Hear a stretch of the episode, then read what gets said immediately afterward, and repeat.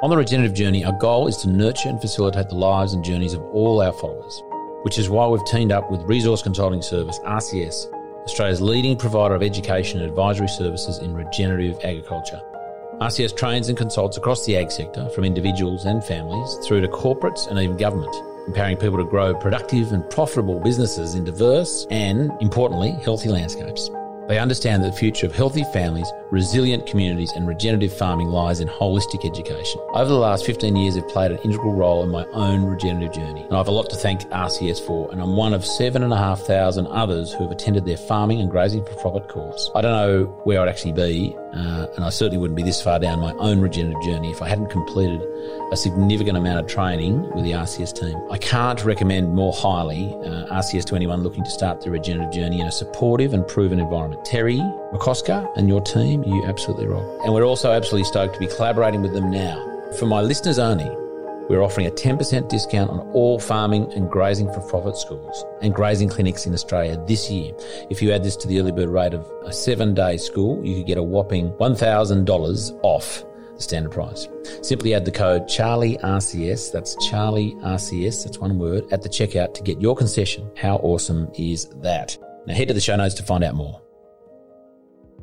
Agriculture offers the solutions for so much that's going on in the world right now. Um, and how do we bring that together? How do we help the rest of society heal itself? That was Terry McCosker, and you're listening to The Regenerative Journey. From wherever we are, we acknowledge the traditional custodians of country throughout Australia, recognising their continuing connection to this land, its waterways, the stars in the skies since time immemorial. We pay our respects to the elders, knowledge holders, and to all the generations of First Nations peoples who have nurtured their unceded sovereign lands for over 80,000 years and continue to do so today. G'day, I'm your host, Charlie Arnott, an eighth generational Australian regenerative farmer. And in this podcast series, I'll be diving deep and exploring my guests' unique perspectives on the world so you can apply their experience and knowledge to cultivate your own transition to a more regenerative way of life.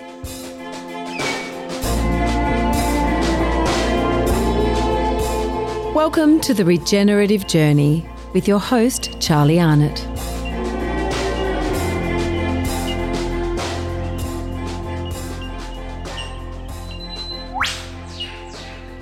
G'day and welcome back to the Regenerative Journey. This is part two of the Marathon three hour interview with Terry McCosker.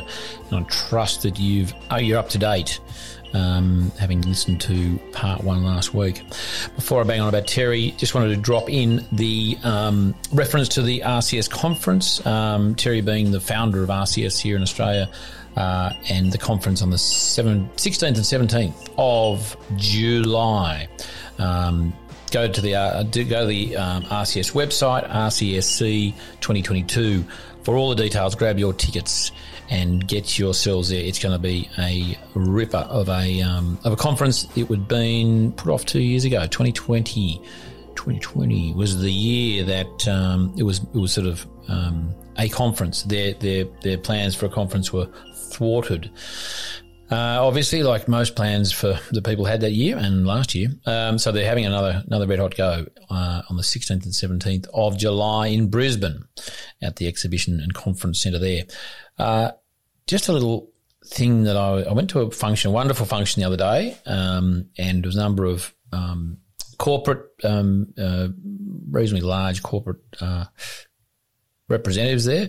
Excuse me and um, it was it was about it was all about sustainability and uh, what you know those different companies were looking at to um, to improve essentially their sustainability credentials in their businesses.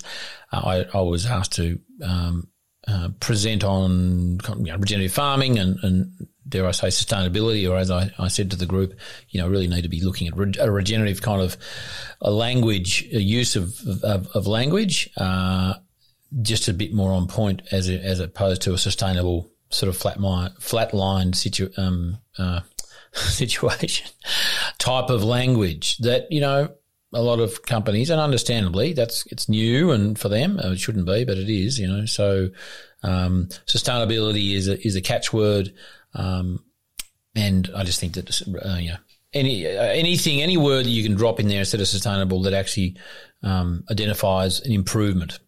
excuse me in environmental ecological um, credentials, if that's um, you know what what we're we're all aiming for.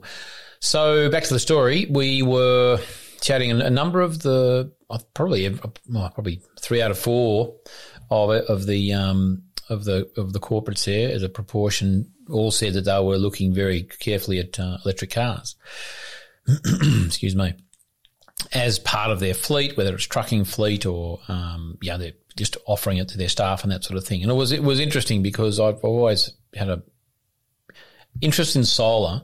Um, but you know, ever since the sort of the car thing started, um, my thoughts have always been, or my questions and queries have always been, well, so we're what are we trying to do generally by having electric cars? I mean, one of the main things, as I understand it, is we, you know, if you're driving an electric car, you're not burning diesel or petrol in in the um, in in the in the motion to propel that car along, which sounds fine. Uh, but you know, I was always inquisitive as to well, how much, not necessarily petrol or diesel, but how much coal potentially or gas or you know, maybe wind, but that's a whole other story um, or solar is actually used in producing electricity uh, to then be available to the, the charging stations where those cars are then uh, charged up. You know, whether that's an NR, free NRMA one or you've got on your house or whatever. I mean, that, at the end of the day, that electricity that's driving that vehicle has been generated by the burning of,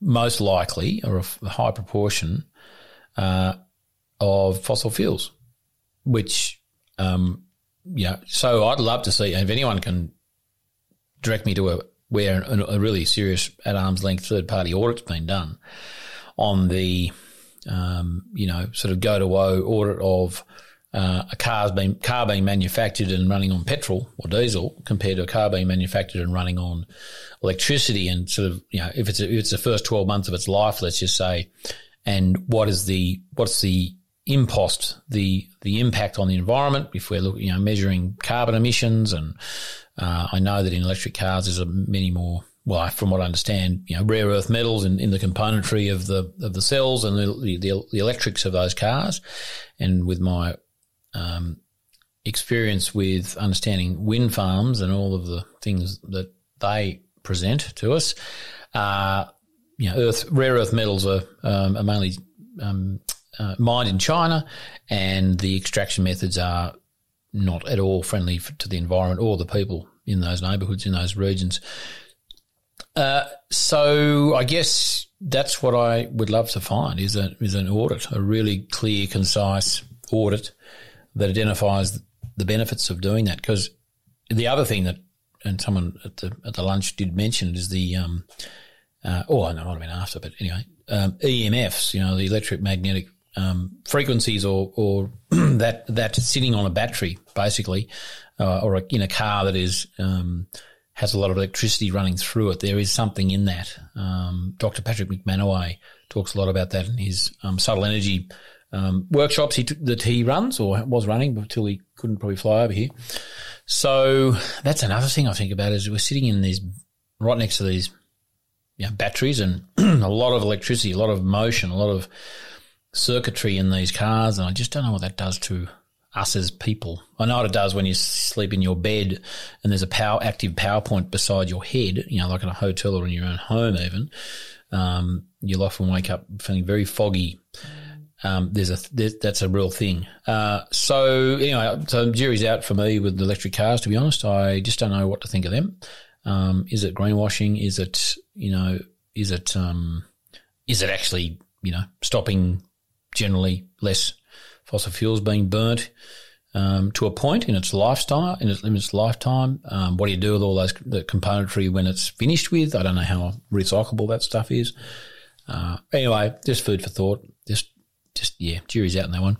Now, getting to Terry part two, we was was a lovely sort of um, segue from part one where we talked about his life, but part two.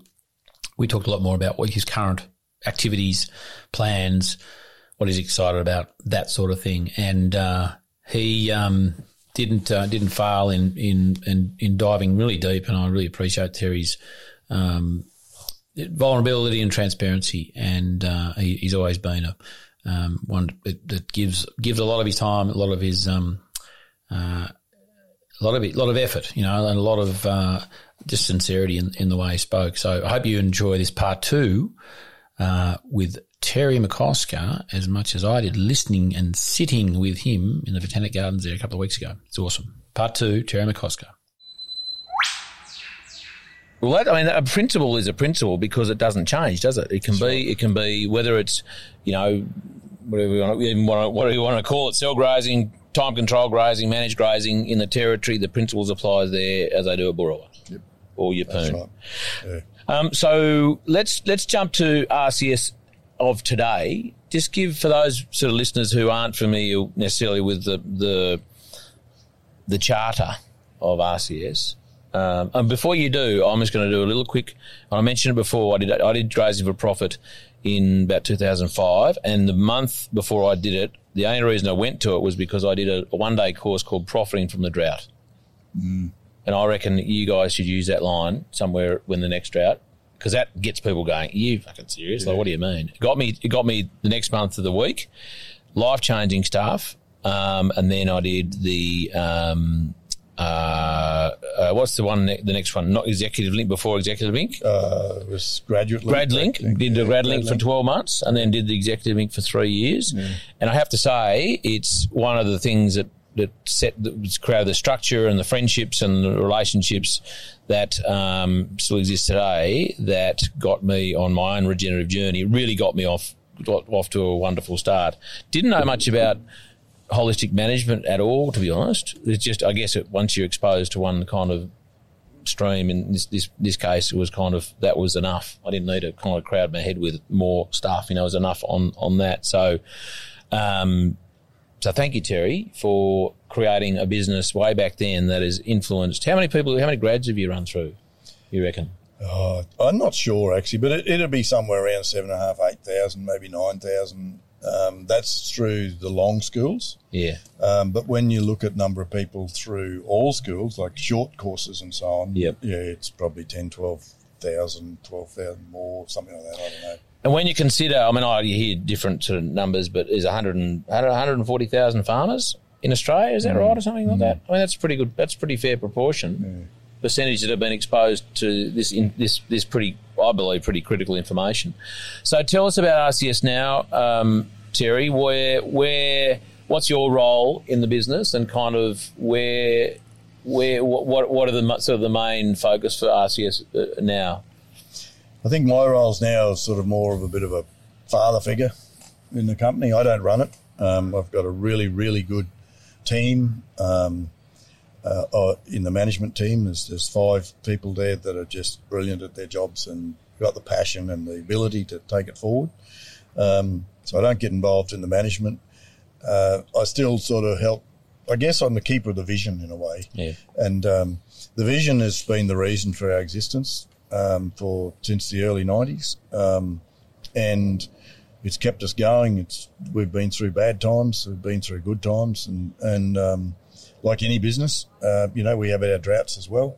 And and I think that sticking to the vision and knowing why we're in business, um, that's really really important. Um, and uh, so, that, yeah, I guess to keep a division is probably one of my main roles. And can can you articulate that vision, like in in well, in a, the really short version of that vision is that uh, that we support farmers who are the most noble professionals in the world to deliver on their real purpose, which is healthy food production. That's the short version. We've lived by the long version for 30 years. Um, and uh, the, I don't know whether you want the long version or not. Yeah, no, you should. You up. Yeah, bloody oath. Right, We're in an elevator, and I've just rocked in and seen this good-looking old silver-haired rooster, and I'm going, "What do you do, mate?" well, I think, uh, in a nutshell, we transform agriculture and empower people. Because um, you don't actually make transformation without empowering the people to make the transformation. We don't make it, you know. And I've always said that um, my role is not to change. I can't change agriculture. I can facilitate the change or help the change or guide the change, and that's our role. Um, and our real vision is to see um, the soils in agriculture um, becoming healthier, growing organic carbon, um, no bare ground, growing plants that are that are healthy, that don't require a lot of props and chemicals to prop them up. Um, with animals grazing those that are healthy and productive and uh, and and are maintenance free. Um, we want to see people achieving their goals, their visions, their dreams, and doing that forever.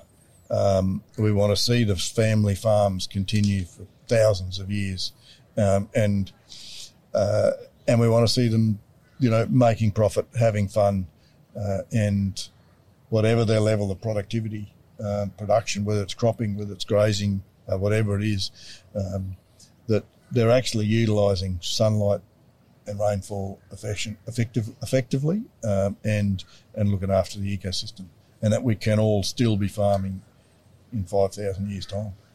I love the reference to thousands of years.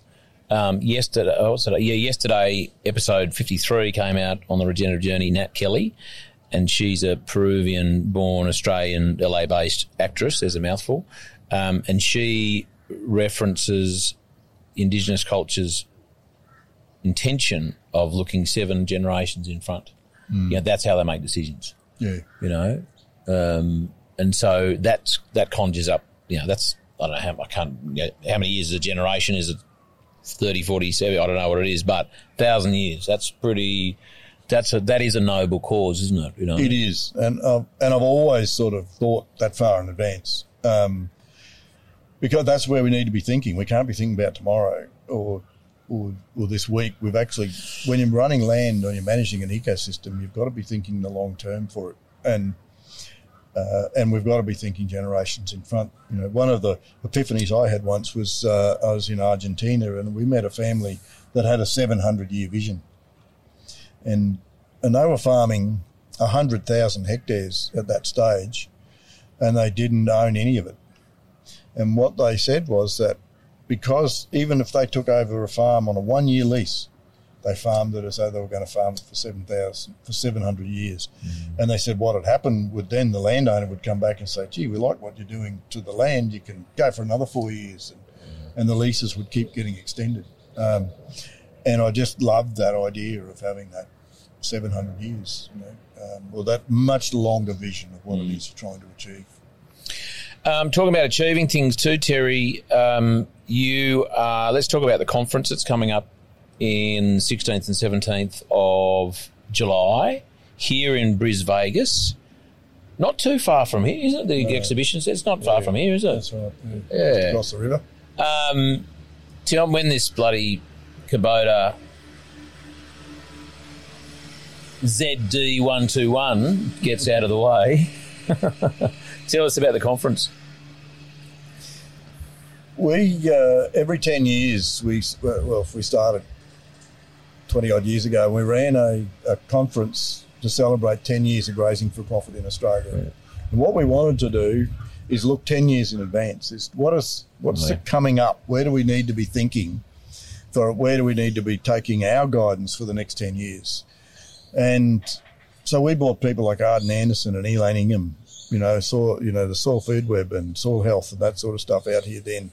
And then um, 10 years after that, we did another one and we looked 10 years out again. Where do we go from there? And that's when we started introducing Patrick MacManaway and subtle energy. Yeah, I want to talk about him. And animal health, uh, uh, sort of human health and things mm. like that mm. coming into the system. And now what we're seeing is a whole lot of convergence happening globally and so the name of this conference is Convergence.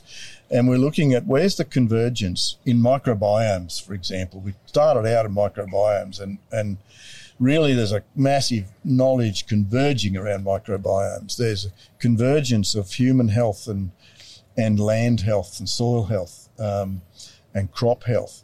So we need to understand how those are starting to come together. Where's that future lie? Um, what's the future economies look like? Uh, what's the future for money? Um, what's the future for us? Where would, where should we be focusing in the next ten years to be continuing to lead in regenerative agriculture going forward. And so what we see at the moment is a whole lot of things converging, and we want to bring those together and see what comes out of that to give us the direction over the next uh, 10 years. What do you reckon might come out of it? Where, where, where, where do you, knowing what you know, you know a fair bit. Um, what, what, where, what do you see the important focusing things to focus on next 10 years? I don't want to preempt the conference because I really don't. I don't. No, no, I really don't know what will come out because we've got some of the best minds in the world. Yeah, coming together. Who are some of them? Zach Bush. Uh, well, Zach Bush. Is he? Is he he's going to be virtual. Yes, yeah, and, oh, and, surely you can't you fly over and bring him back. yeah, well, it's all this, the way we treat COVID is putting them off, and, and um, you know yeah. John Kempf now, who's one of the world leaders really in regen ag. Yeah. Um, uh, Charlie Massy, um, who's who's learnt a lot, I believe, since um, called the Reed Warbler, and has been working with um, uh, Hawkins. Do you know him? Oh, I can see the book. Yeah, um, yeah. Uh, Drawdown. Yeah, oh, but on yeah. the new book on regeneration. Yes, and the involvement of regeneration of, uh, of agriculture and regen ag in regenerating the planet. And so, I'd really like to learn from Charlie is how do we see that coming together. Yeah. I what I see is that there's a very narrow focus at the moment on carbon. And carbon is one molecule and it's one thing that affects the climate system, which is only one system on Earth that's in trouble. And so we run the risk at the moment of focusing on this one tiny little thing and forgetting that our oceans are in trouble. There's too much plastic in the oceans. Our health systems are in trouble. Uh, you know, our, our biodiversity is declining. Our soil health declining. So much is going wrong globally that we're off focused on reducing CO2 in the atmosphere. And I think that there's a real danger in that. So I think we've got to, we've got to step back and be a lot more holistic agriculture offers the solutions for so much that's going on in the world right now. Um, and how do we bring that together? How do we help the rest of society heal itself? Um, and we've got to firstly do that by healing ourselves. It's the old physician, heal thyself first uh, saying. And, and I think with, with agriculture and farming, that's where we've got to start. We've got to start by healing ourselves, healing our land. Then we can start healing society with better quality food and and a better environment to interact with and all sorts of stuff and all sorts of learnings that, that people can learn from us. Um, so I would hope that there's a lot of stuff like that is where the conference um, will start to converge. Which I mean, uh, to really, I love the love the sort of the the, the concept, the theme of convergence, because it's a convergence of ideas and minds, isn't it? Mm. And people. I mean, literally, what a what a lovely thing for people to look forward to to actually converge at a conference. I mean, I can't remember. Like, oh, I went to the Albury conference last year, but like that's just people don't do conferences anymore. No. You know what a what a wonderful opportunity for people to come together and and yeah. share. It's interesting, um, and it's a it's a great point about the kind of you know carbon's one molecule and it's in yeah, it's part of a, such a big functioning yeah ecosystem, ecology, world, global environment. Uh, and we forget about so many other things. It's not dissimilar. I don't want to bang on about COVID too much, but it's like you know the the whole idea about that what was put in place by government mandates and masks and all that sort of stuff was to sort of save lives and that was the focus. Is like we're going to focus on carbon because that's the thing that's. Yeah. Know, I know we're going to focus on this because that's going to say, but but the consider there was no consideration. Well, if there was, they threw it out the window of all of the the the other consequences. That's right. Yeah. You know, and, and I think we might have mentioned touched on it um, back in Albury about you know just the health of people, just the isolation and the you know literally being isolated kills people. Yeah. You know. Yeah there's going to be so many downsides to the way this was handled for the next 20, 30, 40 years. Business wise, well, mental. Just, just, mental health wise, yeah. health wise for yep. children. Yep. You know, locking little kids in a house, not giving them access to this nature that we talk, we started talking about access to. Well, there, there was that footage of the of the of the whoever it was with a big concrete barrier putting it on a on a skate park or something somewhere with it, so the kids couldn't use the skate ramp, so they, you know, so they wouldn't sort of weren't drawn to go out there, or helicopters cruising around going, you know, get out of the park, go home, whatever it was in Sydney. And the irony was, you know, in the when the flood, so they were out there willy nilly doing that. And the irony of the floods, they couldn't get helicopters there for a bloody week. Yeah. And the ones that did turn up were carting the media around. Yeah. When there were people sitting in their bloody roofs of their homes for three or four days with no food. Yeah. Yeah. Oh, don't get me It's started. a screwed up society, isn't it? So, 16th, 17th of July here in Brisbane. Um, we'll put a link in the show notes for for tickets.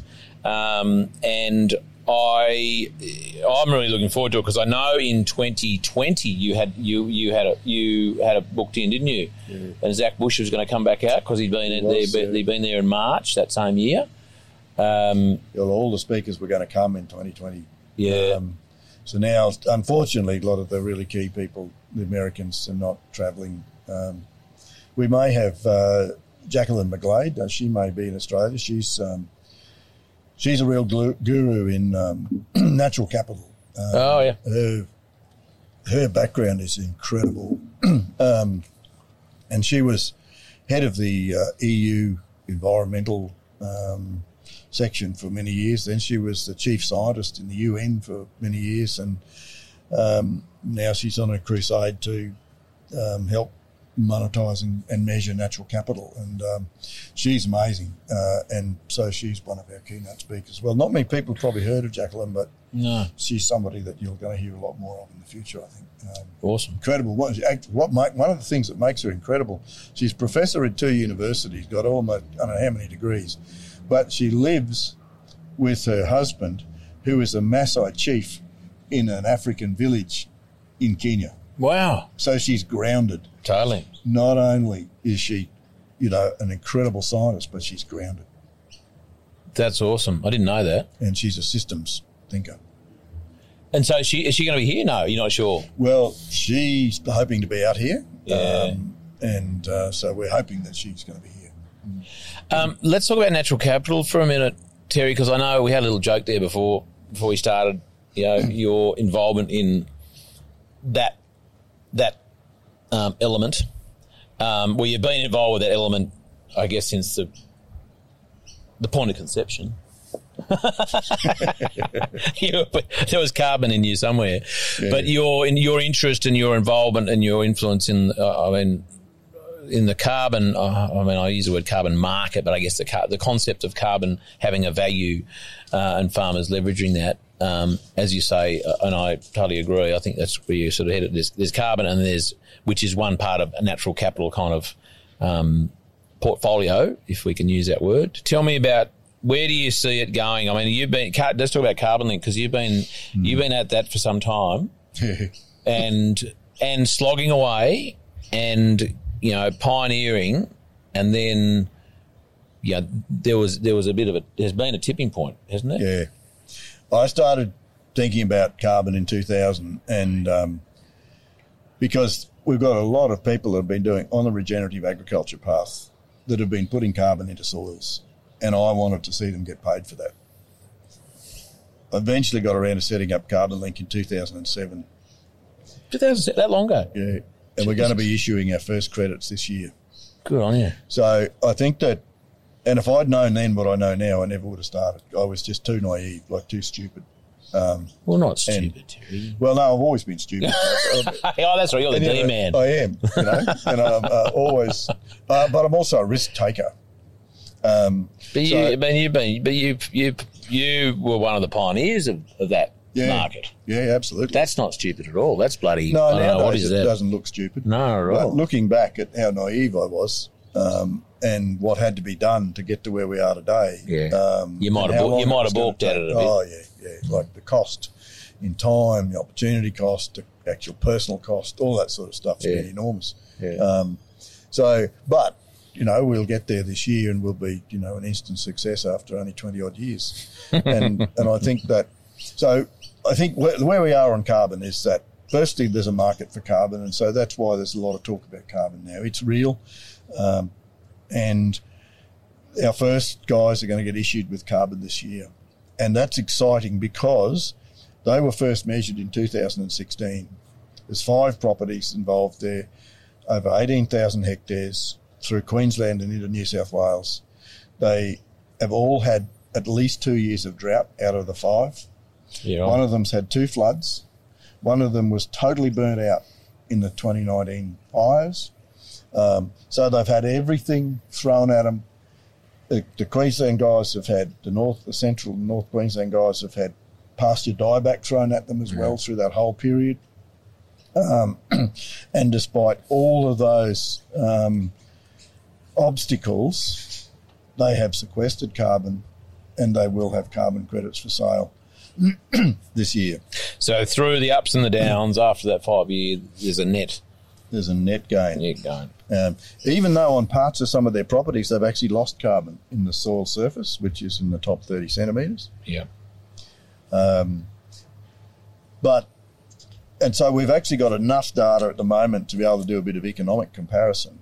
And the economic comparisons are interesting. So, average net income from carbon across these properties over the last five years per hectare per annum has been around $70 at the current price of carbon. That's if they were to with the net gain. That's Net if gain. they that's the value that's that is uh, uh, uh, available to them in theory.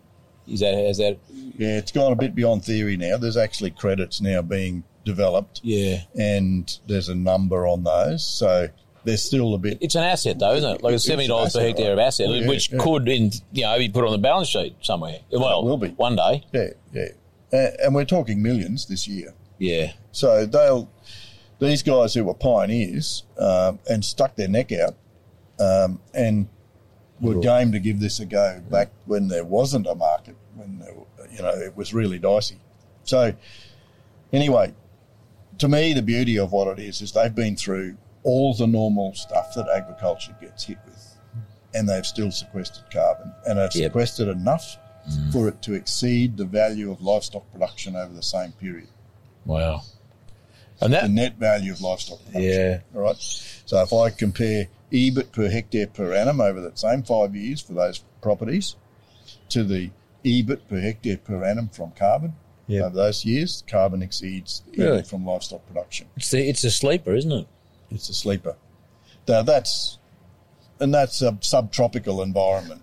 It's probably going to get better as it goes further south, although productivity gets higher as you go further south as well. So um, I don't know what that Yeah. how that ratio will hold as we go further Yeah. south in Australia. But to me, that's now been proven.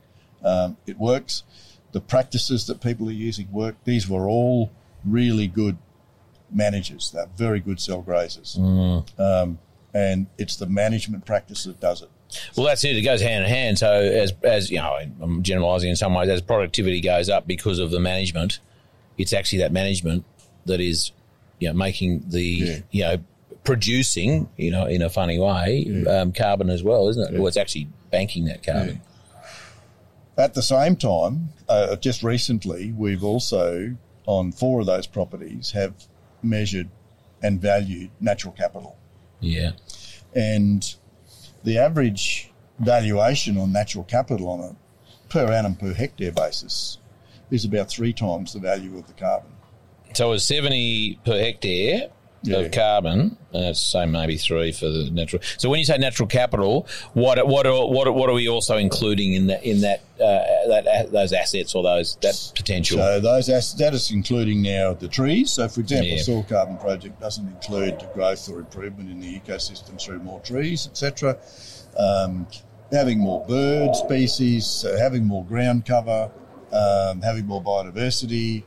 Um, it also includes social. So th- there are people within that the, who, in the pilot project that we're currently running um, with natural capital that are also contributing to the community. Yeah. So they're opening up their farms. They're, they're helping other people learn.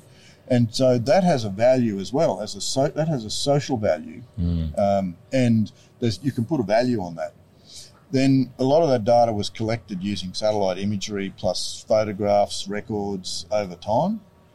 Um, and the difference between the natural capital project and a carbon project is in the natural capital, we've been able to go back into the past and look at, so we can reward the pioneers. Whereas a carbon project, if you've been doing regenerative for 20 years, your carbon project gives you nothing for that. It starts from the moment you baseline. So, Yeah. Whereas a natural capital, we've got tools and processes to be able to go back into the past. So I think that we're able. I'm hoping now that so. It's been through a reasonably rigorous process now to, to mm. put a value on this stuff. The next step is to see can it be marketed? Where's the market? And is there a Is volume- appetite? Yeah, and, and it's got to be a volume market. Yeah. And I'm not talking, you know, a biodiversity subsidy from the federal government, that sort of stuff. I think subsidies out of government don't last. They, they'll No. last a political cycle. They're not big enough to make a difference. This stuff's got to be market driven. Carbon now is being market driven. To me, over the next three, four, five years, I think we will see natural capital step up hmm.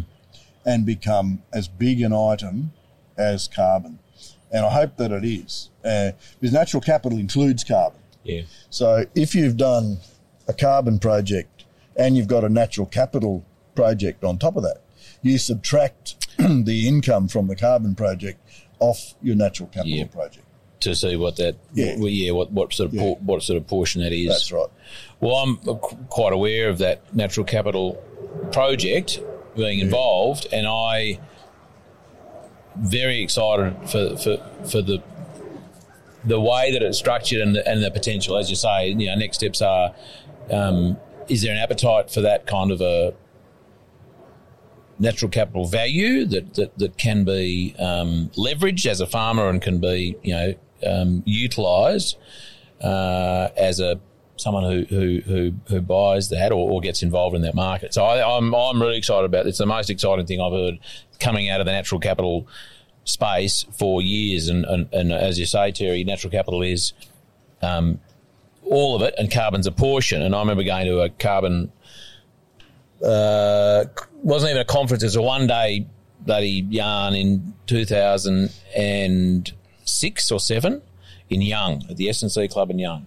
And I, up until probably 12 months ago, was no wiser with all of that uh, in that period of time from 2006 or 7 to, to, to say last year, just because all we heard about was carbon and the carbon market and what the price of carbon was. And that, and the other thing that gets up my goat is um, the, as you say, subsidies and, and not too far from that is kind of, you know, uh, the, the, the selling of those carbon credits or a business saying, "Oh, we're carbon carbon neutral." Is it carbon neutral when you? Well, I, can't, I can't remember. They're positive or negative. Like, you know, they're like we're we're actually sequestering, or we are responsible for sequestering more carbon than we're putting out through our production, and then finding, and this is a farm, and then finding out that they're actually doing that because they're planting trees in India. Like to me, that's just yeah. ludicrous. Like, Yeah, can't you put trees on your farm, or or, or or measure the carbon you're putting into the ground through your grazing, or whatever whatever the natural capital kind of um, activities. And I just think that is. It's sort of got it, Yeah, it, it's it's just gone tricky, off. yeah. It's just gone off the Yeah. off the rails a bit. That's right. And that's that's the risk with picking on this tiny little molecule right out in the edge of stuff. Poor old carbon. you know. Um, but yeah, but there is a market for it. It will help drive regen ag, I believe, and Oh, for that sure. reason, I'm staying involved in it. But we're we're much more excited about the bigger picture around natural capital um, and the flexibility we've got around that. So it being a commercial based pr- process, it's not bound up in the same amount of red tape that a carbon project is, um, and therefore I think it'll fly much faster and much further. Well, at least I'm hoping that. Well, and I also think it's going to be more um, uh, not at the whim of, but it's it's involved in a in a you know it's a commercial um, uh, public. When I say public, as in not government, it you know kind of tied up marketplace, which is you know it's been tied up for all those years, and this seems to me like you know anything that it, had uh, you know got up some speed and actually was successful never started because government got it going. No, that's you know, right. You know, it's always been private investment and and, and entrepreneurship and and, and and and adversity. You know, that actually Mm. gets it going. And then you know, you throw some subsidies at it. It's a bit like schools. You know, um, in the Steiner School situation where you know they have a they had a charter and so on, and then as they sort of got used to be on, on the tee to government getting getting the getting the, the dollars and the funding, it's like things were compromised because they were so used. And all land care is exactly the same thing. Yeah, yeah. You know, um, let's talk about um, subtle energy. One of my favourite topics. we knew you were going to get to it. Tell me, you mentioned Patrick, the amazing Patrick I was banging on last night to a few people about because he's been he's been to Hanaminno, he's been to a property of ours up in the Northern Rivers, and I've advised, I, I have I have ref, um, referred him to many people. Tell me about that as a. Is there going to be subtle energy action at the conference? You reckon? come into a, into a number of talks. Uh, So we've got Diane and Haggerty, for example, and Diane and a, a lot of their business is based on using and understanding subtle energy and, and, and working with energies in their business. Um, we've actually got a session with Sarah McCrum uh, on the consciousness of money, uh, and uh, and she's written a really really good book on that. Uh, and it will come into there's a number of topics. It's sort of because of convergence, it converges with a whole lot of other stuff. And you've got Zach Bush, I'm sure Zach will mention it, um, and and several other speakers, um, all you know understand the energy side of this is just as important as anything else. Is Charlie Massy? Is he into solar energy? Is he doing much of that? well, I, I, Charlie doesn't speak about it Yeah, publicly, but yeah. he but he is. Uh, but, Yeah. But uh, I know he he'd written a chapter for his book, um, which the publisher wouldn't allow him to publish. Because It was a bit it too far spooky, wah wah. But that chapter has now turned up in another book that's being written by an academic in um, in the UK, Yeah. and I'm pretty sure Patrick is uh, might be a co-author in that book as well. So with permission, Yeah. with yeah, okay. Yeah. they didn't just like get it and no, go, no, oh, no, this no, is no, good. no, no, Charlie's. I think Charlie might have a couple of chapters in that book. So Yeah, well, yeah, so he's actually sticking his head up above the parapet um, in that new book, which I'm not sure when that comes out or even what it's going to be called. talk us through it, um, Terry. Subtle energy and, and kind of what it, what is it and where does it fit in agriculture? Like, what, what, why why did you get into it? Maybe start there on the personal did I side get into? I got into it. because you're a bit, a bit of a Tell you what weirdo. That's why. Yeah, I know. Uh, well, I was a real weirdo. I was at a biodynamics workshop one day. oh, really? And, and there was a set of books there. And I walked up to the books, and for some reason or other, my hand grabbed. Um, God, it's got a metal block. Um, a book called The Field by Oh. Lynne McTaggart. McTaggart, yeah. And I read that book, and I couldn't put it down. I thought, geez, this is like I'd never thought about this stuff. And as I read that, I suddenly, in my mind, things became clearer. I could suddenly separate the difference between spirituality and religion. Two entirely different things, and the reasons why they're different. And so I was able to grow a bit through that book. And it, it taught me that there's a lot of stuff out there that science can actually measure or do stuff with, um, but but doesn't fully understand. And but what I understood from that is that there is a science, and that science is in quantum physics. And so, an understand for me that there was a there was a science backing it, well, then that sort of made it a bit more legitimate. Um, and then we started experimenting with it in RCS. So we introduced um, various groups to little bits of stuff. Um, and one of the gurus we brought out from the States actually started us off on it as well. And he started us, he taught us how to dowse. Um, Remember who it was? uh, Phil Wheeler. Oh, yeah. Yeah. He's in a few uh, good books. Yeah. And so, uh, and then he introduced us to um, the radionics machines and radionics and um, How long ago is this? Just roughly, like, what are you thinking? about 2000. Yeah, So okay. 22 years ago, I suppose. Oh, that, that far away, that far back. Yeah, cool. Well, I've been weird for a long time. And so, When you started getting D's, you started getting a bit weird. and then, uh, maybe it was when you fell off that horse. yeah, that might have been it. Yeah. When you were three, might have knocked your head.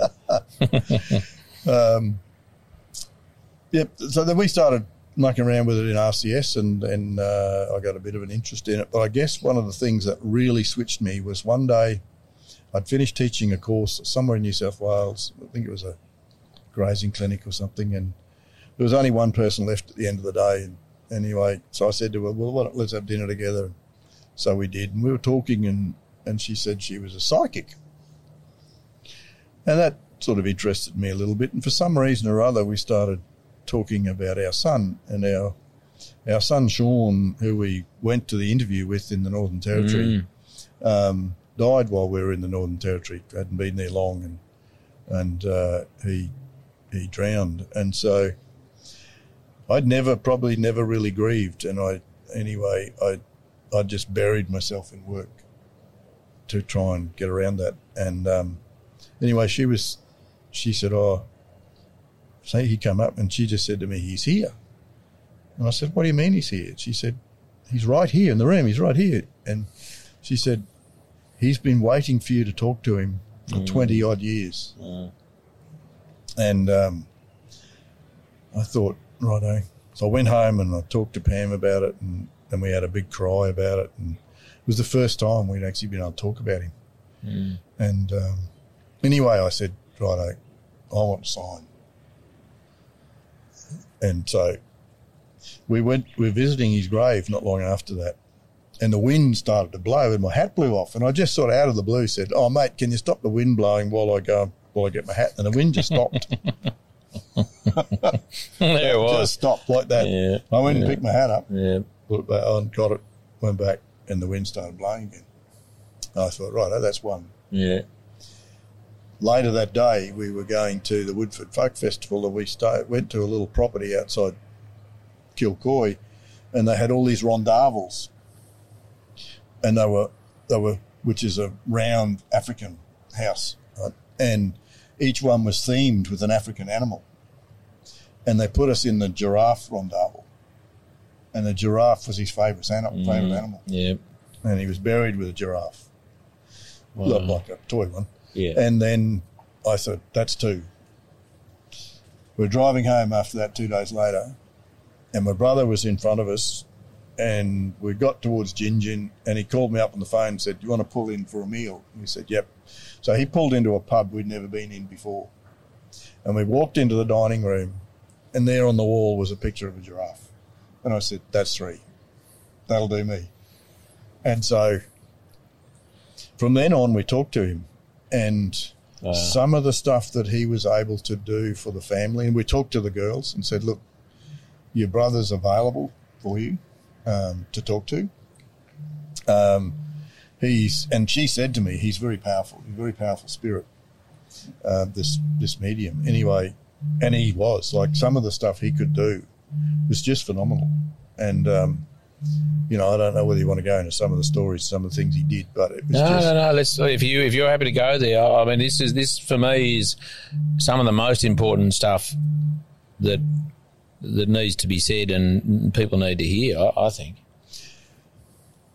I will go there because if people are grieving the loss of somebody, there's stuff in here that's helpful.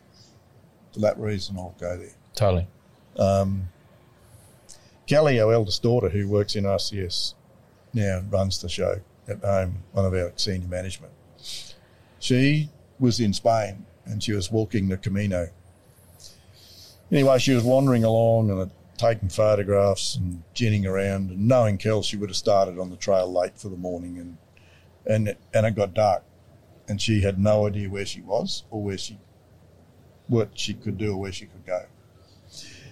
And she didn't panic. She sat down and she spoke to Sean and said, Sean, and we just speak to him like he's there. Yeah.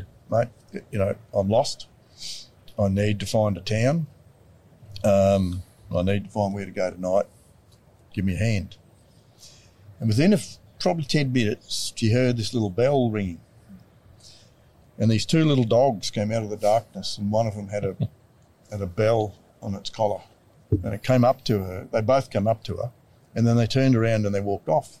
And she said, "All right, well, there's my sign. I'll follow the dogs." So she followed them, and they, they got ahead, and you know they were in the dark, but she could hear, so she followed the sound. The and then bell. At one stage, they got too far ahead, and she couldn't hear the bell. So she just stopped again and said to Sean, "I can't hear them. Um, can you send them back?" And back came the dogs, and so she followed them and she got to the end of a village and then she knew where she was and where she had to go.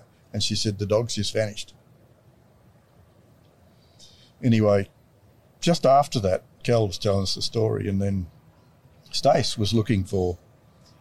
She was she's a naturopath, and she was looking for some premises in Gladstone to set up a holistic practice, and she'd found those premises in a in a bigger building that was set up exactly like she wanted.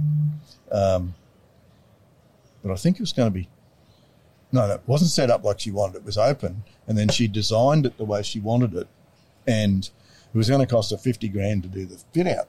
And she rang me up in tears and said, "Dad, I can't afford a fifty grand fit out." And I said, "All right, no worry." I said, "Sit down tonight and have a chat to Sean, see what he can do." Mm. The next morning, the real estate agent rings up and said, "Stace, the the people three doors down from that one in the same building." Um, rang me last night. They want to break their lease in a month's time, um, and that that office was once set up as a doctor's surgery. And uh, would you be interested in having a look at it? she walked in, had a look at it, and it was set up as she had designed Wow. the one sort of two buildings away within the same set of building, you know, the same same set of office blocks. Anyway, It was perfect. and it was absolutely perfect. It just needed to be cleaned up. So within 24 hours, he delivered on that. So then I said to him, I sat down and I said, mate, you, you've done a fantastic job for, for Kel and Stacey. I said, um, what about you give Sta- uh, Ros a hand? And so, You, you gave him a challenge. yeah, Yeah. you know, um, within two weeks, she'd had a transfer to the school that she wanted to go to, to the position she wanted, and her husband had a ten thousand dollar rise. Wow. How how And that sort of stuff, just when we asked, he would deliver.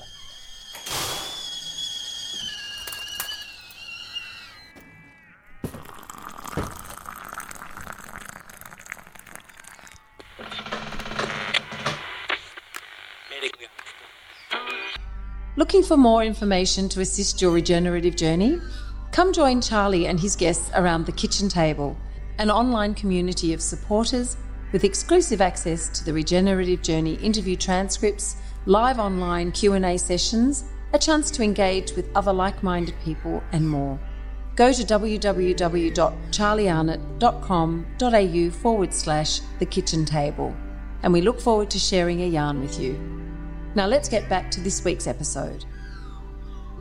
and w- just getting back to the spirit group we have, and we we talk about you know nature spirits and elementals, and Mm. And there's plenty I can't see them, but they're, I'm sure they're all I've seen them a couple of times. Have you? Yeah, yeah. Nature spirits I've seen. When I really concentrate, I can see them.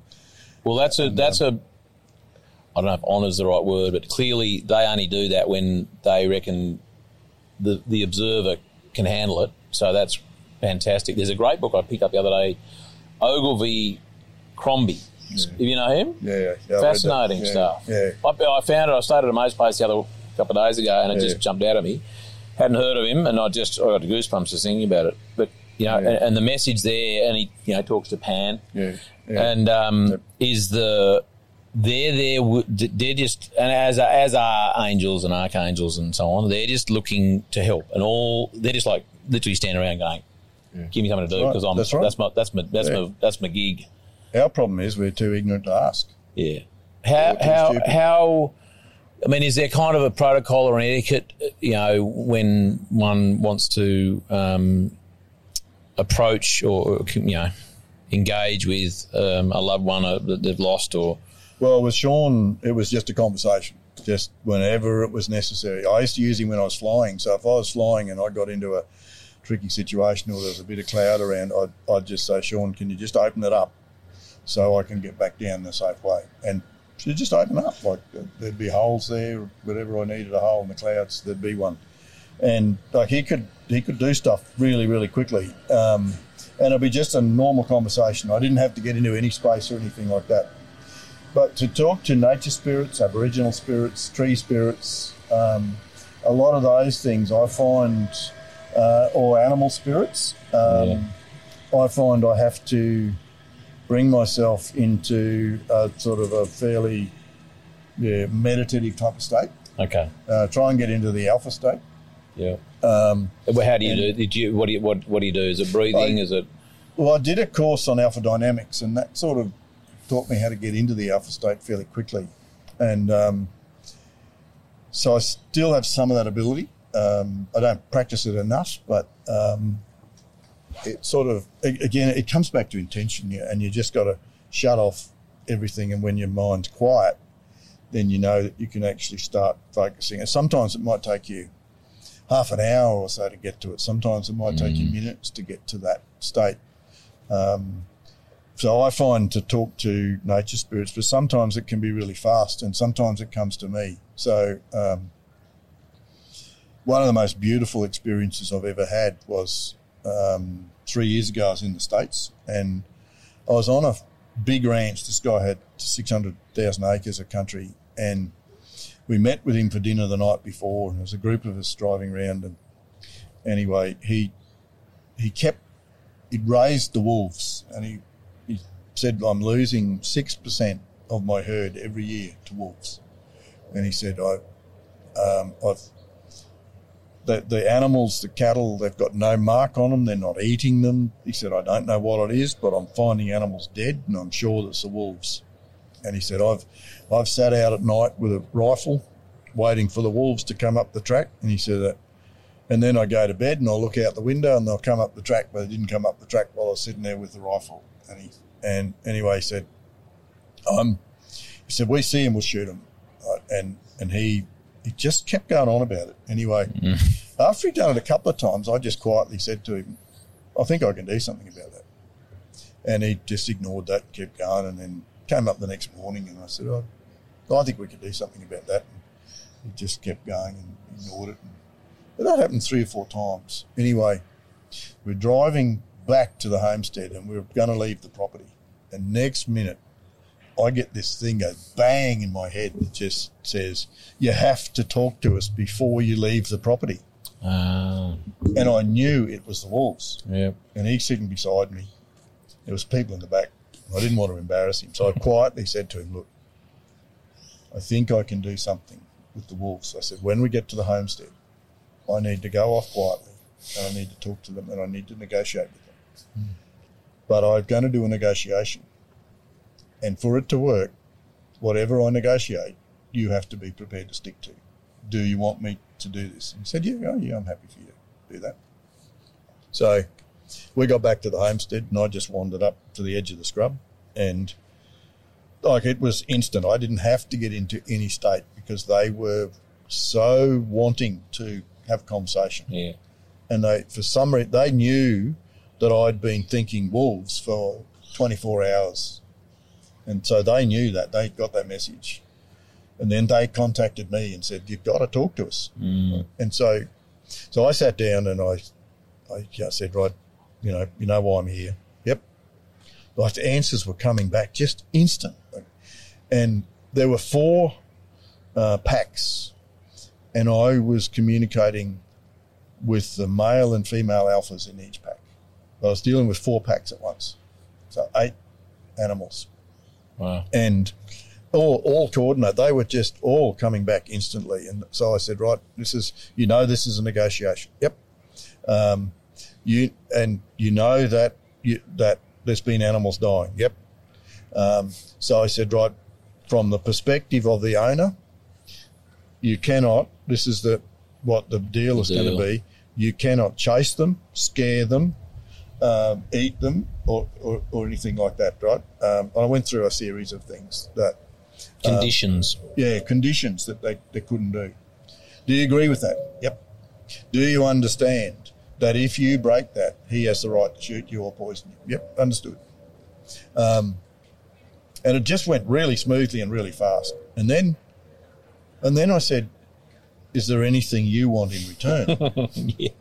yeah, I was going to say, I've got to Yeah. get to that bit. yeah, and the answer instantly came back, "Yes." Yeah. And then I'm sitting there thinking, what the hell is it? Like, I had no idea. And then they told me, they said, we want access to all the water. And the emphasis was on all. And he just put in 30 kilometres of pipe and, and troughs right through the landscape. Right. and they wanted access to the troughs. They didn't want to have to walk 15 miles back to a spring or a Yeah. creek somewhere. They wanted access to the troughs where the animals were. So I agreed. And um, and anything else? No, that's it. And there was only one point in all of that where there was one hesitation from one animal, and it hesitated for probably a second, a second and a half Wow. before agreeing. And that was agreeing to be shot if they broke the rules. Mm. But the communication was just fast and clear and like perfect. And you could see, like, I could sense they were sitting there. And they said to me, they said, this, we've been waiting for some human to talk to us for so long. And and I thought, what a privilege. You know, I was picked out of the crowd to talk to them. And I, I never saw them. Didn't know where they were. They were No. somewhere in the landscape. You don't have to be. It's subtle energy. It can work over distances. Anyway, the coincidence in this is I went back and said to him, you know, what the deal was. And I said, you have to agree to this. None of your staff now, nobody that comes onto this place Yeah. can do anything to harm wolves well, the, de- the deal will be off. or the deal will be off. Hmm. I said, that's the deal. Anyway, that was August. And in November that year, Nicole Ragland was out here from the US. And her boyfriend, who was a lawyer, happened to be on the property of this bloke, Nelson. Um, and they were negotiating with some Indians about some water rights or land rights and stuff. Anyway, I said to Nicole, oh, ask um, whatever his name was, uh, ask, ask him to ask Nelson whether he's had any trouble with the wolves. yeah, yeah. And because, I mean, what a coincidence that he, she was just visiting Australia and never planned to visit Australia. Yeah. She just happened to be, her, her boyfriend happened to be on that property, happened to be talking to this particular bloke. And I'm at the other end of it. Yeah, yeah. And they yeah. were, the reason it came up is they'd been talking about me Yeah, right. But over, like, Yeah. the two guys in the States. And um, Nicole joined the dots. And I said, go back and ask them, uh, has, has he had any trouble with the wolves? And, and she said, what's that about? I had to explain to her. She didn't want to ask. Anyway, and he, nothing. Ab- Had not lost a beast. And how long had that been? What was that? Now, that'd have been four or five months at that stage. Yeah, right. Nice. Um, I haven't had a check in with him since. I had a check in with the Wolves recently. Uh, they contact me again. Oh, really? Was how did how did that come come through? Was it just, just like come through. Just says like it's just it's just a thing? Just talk to us. Yeah, right. It just I don't know where it is or where Yeah. it comes from or what it is. Yeah. It just happens. Um, But but you it doesn't happen very often. Like that doesn't happen to me all the time. That's a very rare thing. do you think you have to have a certain sensitivity, appreciation, acknowledgement? Like, I mean, Well, the process wasn't new to me. So I, you know, we have a lot of dangerous snakes at home, and I have a lot of grandkids, and so I've negotiated with our snakes for, for a lot of years now. yeah, and for the and I have a we have a boundary that I negotiated with the snakes as to where the, the uh, venomous snakes can come to, oh yeah, and they're not past. But I'll allow the the uh, carpet snakes and the tree snakes and the non venomous stuff to come in wherever they like around the house, but the venomous guys to stay away. And I have not seen a venomous snake inside there other than than little ones. Now, now every so often I find ones that are about a foot long, and I've realised that the snakes don't pass that through the next generation. So it's only the generation I'm talking to. yeah. But when I talked to the wolves, Yeah. I was very conscious, and I said to the pack leaders, "You guys Need have to. to. pass this down through the generations. We want, I want you, and this is part of the deal, that this message goes down with generations, and and and the pack leaders will control the pups and the and the, the adolescents, and and they agreed to that. Whereas with snakes, you don't get that same agreement. And because that because they're not like packs. They're, they're, they're, No. they're- there's not like you're there's off, no- kid. Yeah, On- you're on- gone. Like yeah. you lay the egg and you're out. There, yeah. So there's not there's So not, the only venomous snakes I find now are stuffed about a foot long, little babies. and they don't know the deal. They don't know the deal. Ah. And I had a brown snake one day. I was in a, it was a group of rocks, and I was just playing around near the rocks, and he just reared up, and it could have struck me. Like he was about six inches from me, and didn't, and just went straight back down into the rocks. Was he in the in your house zone? yeah, he was in the zone. Like he shouldn't have been there. He was a brown, and Ah. he shouldn't have been there. Do you think he was like he knew the deal, but he was being a bit cheeky? No, he didn't know. The Oh, he didn't know the deal. He was too young. Yeah, right. He didn't know the deal, but he didn't strike, and um, that's because the deal I've got with them then is they've got because we got thirty acres, right? So they can have the rest. Yeah. So what I say to them, look, there's wild, there's other animals out there. You can have all the insects you like, whatever you like, but part of the deal is you do not um, attack or affect any of our domestic animals Yeah. or any humans that walk into your space. Yep. And one morning I had a black snake, and the, the boundary is right beside my veggie patch. And there was a black snake had come right to, he was within about two or three inches of where that I'd set that boundary, the psychic boundary. And he was just sitting there, and he just watched me in the garden. I had no fear of him at all. And, um, and I went away, and I came back, and he was still there. And then after probably 10 to 15 minutes of him of sitting there, he turned around and went away from where that boundary was. Yeah, right. He was respectful of He was the boundary. respectful of the boundary. Yeah. Um, I love that shit. And just, just, and back to Abercrombie, um, Ogilvie, um, Crombie, the the first chapter of the book, you know, um, oh shit, um, experiences. Was it experience with, with nature spirits. I can't remember the one. Um, he says he, he's in the he's in the Botanic Gardens in Edinburgh, and he's sitting there and he's sort of chilling out with the beech tree behind him and you know hearing this sort of feeling and hearing the sap in the trunk and the, you know he's really chilling with the with the tree. And anyway he sees this thing as you know jumping around and comes up to him and doesn't think he can see him and whoa you know hello he can see me and then the first question that, that the little faun asks him is why are you humans so stupid Yeah. which is kind of you know, and I love their childlike kind of way, and they're they're just that's just a, that that's that's their question because that just it just comes out of their mouth. You Yeah. know, there's nothing nothing hidden there. And that's what I see when I see the nature spirits. I see these little things jumping and excited to be talking Dancing and yeah. to be asked to help. They get so excited. Yeah. Like it's, they're very excitable little things. And uh, it's amazing the excitement level. Um, let's do a quick. I'm just conscious of the time. You are a champion for talking. Oh, this is definitely a two-parter, and I'm hoping my little generator behind the bushes isn't going to run out. But I do want to just touch on quickly um, two Oh no, suddenly. Well, Patrick MacManaway. I'm going to put some notes for Patrick in the um, in the show notes because I've done two of his. Uh, he's he's um, subtle energy level one subtle energy courses. Uh, the first one I did was actually at the um, Galong Monastery near Boorowa, which is fascinating. Um, and then, uh, so it, well, I'll pop, I'll put him in there. Read all about Patrick. It's fascinating stuff. Such a lovely, lovely man. And the first time I really appreciated the use of the word grace and reverence. You know, Yes. because he just like he, that's just him all the time, yeah, isn't it? Yeah, it's just. Is it when when are we going to bring him out again? When's he allowed? Uh, I don't know when he's allowed. We'll get him back when we can. I hope I so. don't want to risk him having quarantine or anything. No, I And guess I'm I guess pretty that'll. sure he'll be a non-vaxxer. Yeah, yeah, I reckon. And one of the, I was telling the guys last night about um, at the uh, I think it might have happened in both of the courses how we had you know dinner and drinks and so on, and the wine like changing the taste of the wine. Yeah. That was that was that was that was hysterical. It was so funny. You'll have to go to his listeners. You'll have to go to his course if you want to know what we're talking about. But it is such a good use of three days of your time.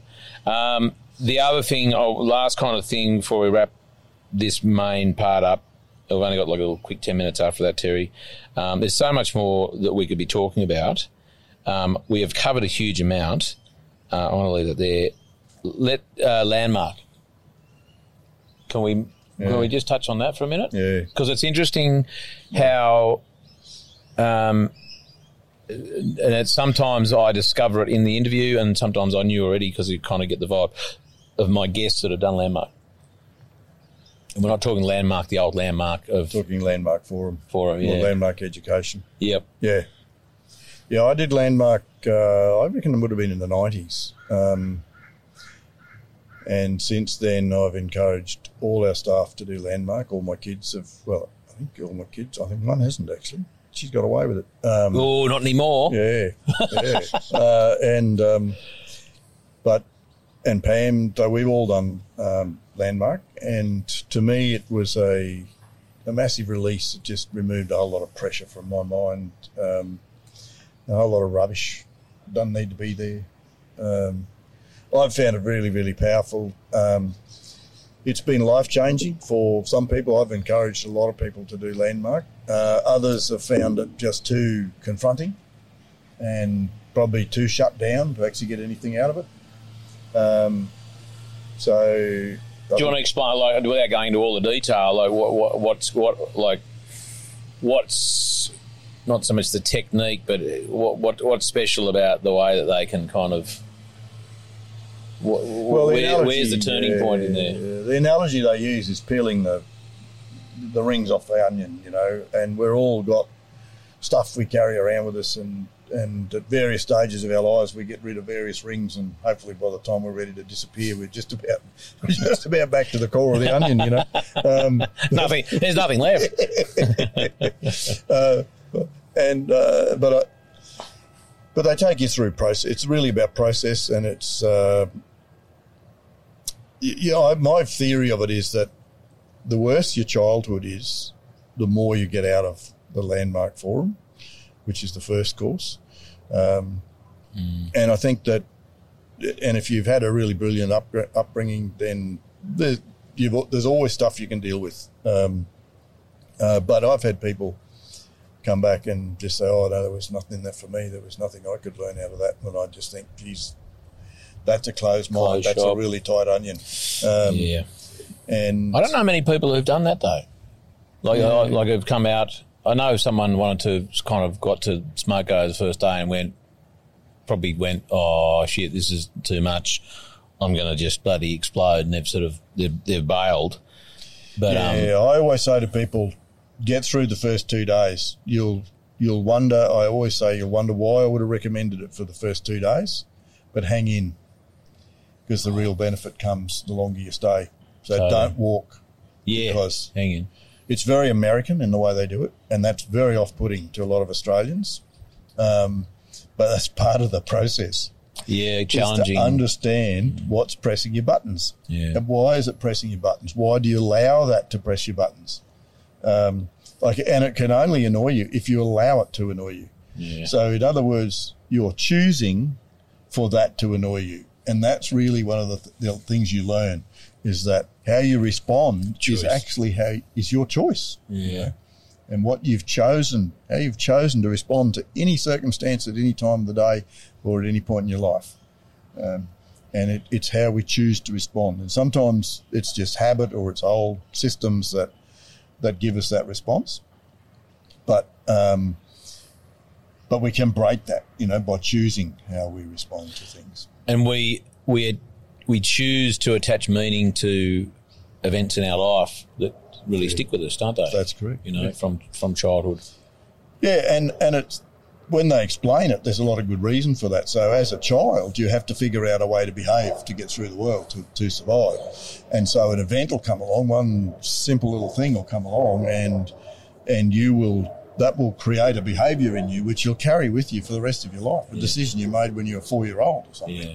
yeah. um, which doesn't actually uh, work very well for you for the rest of your life. no. And um, yeah, one of the ones I really remember along those lines, as an illustration of that, was a was a woman who felt very unworthy and um, and not good enough. And she said when she was about four or five, um, her mother was coming home with the shopping one afternoon, and so she hid in a cupboard in the hallway. And mum's loaded up with all the shopping and comes through the door, and this little kid bounces out of the door. You know, mm. surprise, mum! joy. Surprise! Drops every mum drops everything, and and got up this little kid for scaring her and so on. And then so the little kid thought, right, I'm not good enough, mm. and so I need to find a different way to behave. I can't do that anymore. I had to behave in a different way, and for the rest of her life, she behaved in a different way, mm. and and then through the process, actually tracked that behaviour all the way back to that incident. And so it's that sort of stuff I think is very powerful if you can go back and track out, track down some of this stuff. You know, um, one of my biggest issues, which we haven't talked about actually, is money. And I have a, a what's called a very poor money blueprint. And our money blueprint is determined by our upbringing again while we're very, very young. And it's around the language we hear when we're being brought up. And it sets the tone of our subconscious. So if we hear things like money doesn't grow on trees, you know, rich people are evil, they've taken from the poor uh, to get rich, you know, they're greedy, um, you know, all this stuff. And I've identified over 200 of these phrases around that are negative around money. We grow up with some of that stuff and we, we create a subconscious belief system around what we're allowed to earn in Yeah. terms of money. And I've done a lot of work on that as well, and, uh, and um, I've shifted it a bit, but um, I know that I still have a fairly poor money blueprint. it's kind of it's a worthiness thing, isn't it? I guess, isn't it? It's like I'm not worthy to earn more than whatever, or you know, the is it kind of It's not about not worthy because I think I'm worthy, but it's about being able to accept cash. yeah, That there's a sub. So what Ah, happens is that if you're, let's say your your blueprint was at a hundred thousand a year earnings, right? yeah, and you're below that. Everything will sail along and you'll start to go really well. Say you're in business, right? Things will go really well. And then you'll get well above that 100,000 a year earnings. And then your subconscious will self sabotage and bring you back down below. You'll do stuff that actually Is knocks you right back down below that 100,000 yeah, again. yeah. And then, and that, that 100,000 will grow with inflation. It grows over time. But, and then we, we tend to fluctuate around up and down over that. And I got to a point in my life where I read about this stuff and I realised what was happening and I just got sick of it. And uh, I, I, I was given a book for nothing. It was called The Millionaire's Mind, I think it was called. I Oh, read yeah. that. But in the back of the book was a free um, seminar. But the seminar was in um, Cincinnati. Northern California, anyway. Yeah, somewhere. Yeah, yeah. Yeah. Um, where's Not Boeing? not your time time zone anyway. yeah. Anyway, so I jumped on a plane and I flew. Oh, seminar as in oh, because I guess it wouldn't have been Zooms back no, then. no, no. It was a, this is back in the old days. Um, Is it in person? yeah, yeah. It was a three-day workshop on overcoming this money blueprint stuff.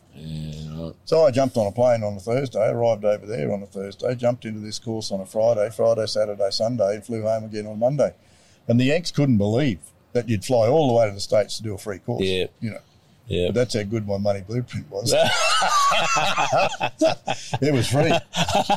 but um, it just cost But I'm me- not going to spend an extra cent for five- bloody yeah. It cost me five grand to get there and back. Yeah. But it really didn't shift my my subconscious. And what did was one day we were sitting down and my board was saying to me, Well, how much money are you going to make this year in RCS? And I said, Oh, we're not going to, we're not really not going to make any money. And I said, That's not the purpose of RCS. The purpose of RCS is to change agriculture. yeah.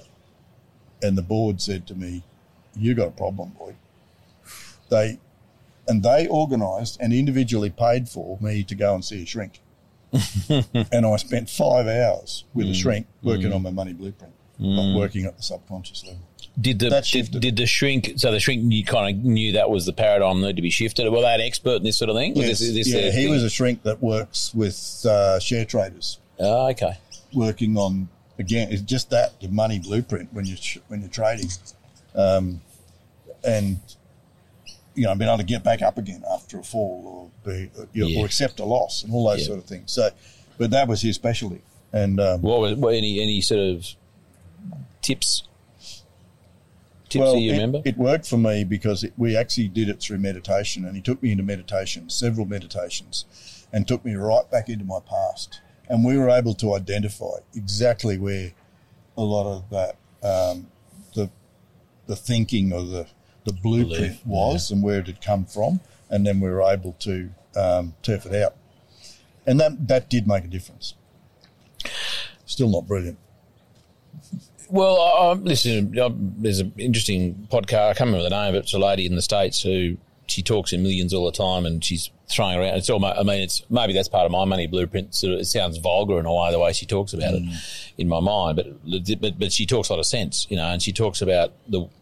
I guess that's maybe where I got the worthiness thing from. It's like, you know, and and the intention and the the the, the, the um, affirmations that she talks about, you know, about bringing it your way, you know, and actually sort of, it's I guess it's a law of attraction kind of thing too. She's putting in there, but she's like ball breaker, but she's kind of she kind of gets the intentional kind of um, side of it all as well, you know. Yeah, well, I I got a lot out of Sarah McCrum's book, um, Love Money, Money Loves You, and it's about the consciousness of money, and it's a book that was channeled to her by the energy of money, and it talks about humans in the third person, you humans, like you, Yeah. you your nature spirits talk about us. You just don't know. You don't know how to handle us. You don't know how to talk to us. You don't know how to deal with us, and it's a very powerful book. Love money, money loves Money you. loves you. Okay. And Sarah will be a keynote speaker at the Yep. conference. Yep. Cool. Um, Terry, I think we, I reckon, no, I reckon we give it up. It's bloody, we're doing a Joe Rogan. It's three hours. I can't believe Oh, it. Jesus. Um, yeah, it is, and we'll just do a quick little one to wrap it up. Um, yeah, I know it's incredible. But well, I'm not, I'm not surprised because you are such a fond of information, and it's a lovely little spot here. We've escaped the sun, or I have at least.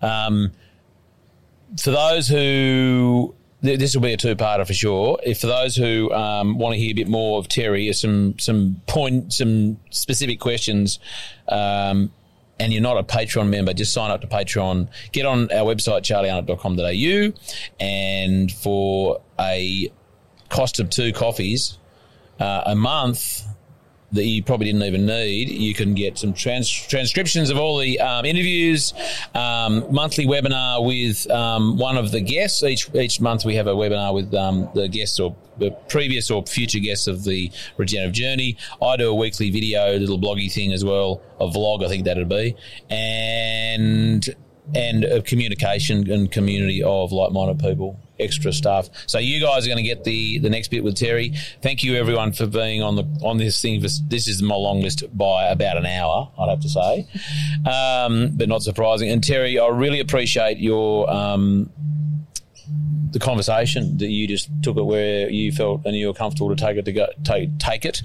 Um, we went everywhere, and I think that's really important. And it just shows, and um, I, I trust the listeners and the viewers on YouTube.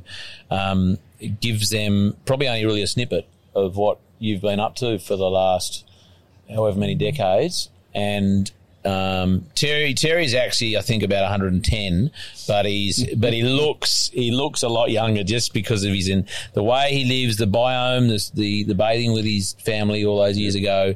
Um, he does look incredibly youthful. So Terry, thank you for your honesty and your your vulnerability and um, and and just the wonderful stories you've shared.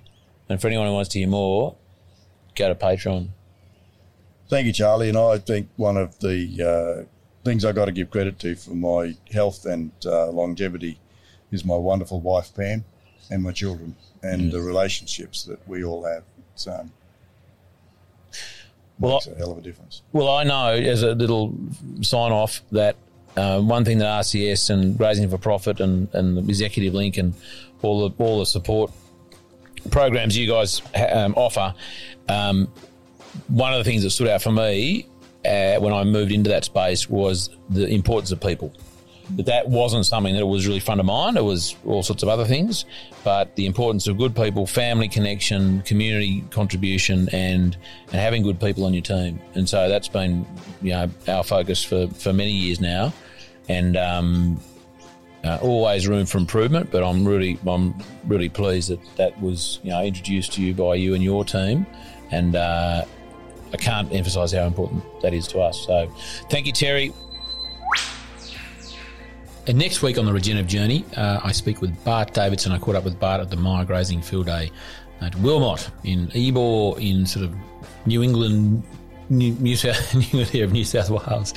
Uh, he is a wonderful fellow, complete polymath, um, such such an intellect, and it was wonderful to catch up with Bart early that morning before he had other other activities, other um, other engagements, and uh, grateful for his time. And I'm uh, grateful I had the opportunity to to interview Bart Davidson next week on the Regenerative Journey.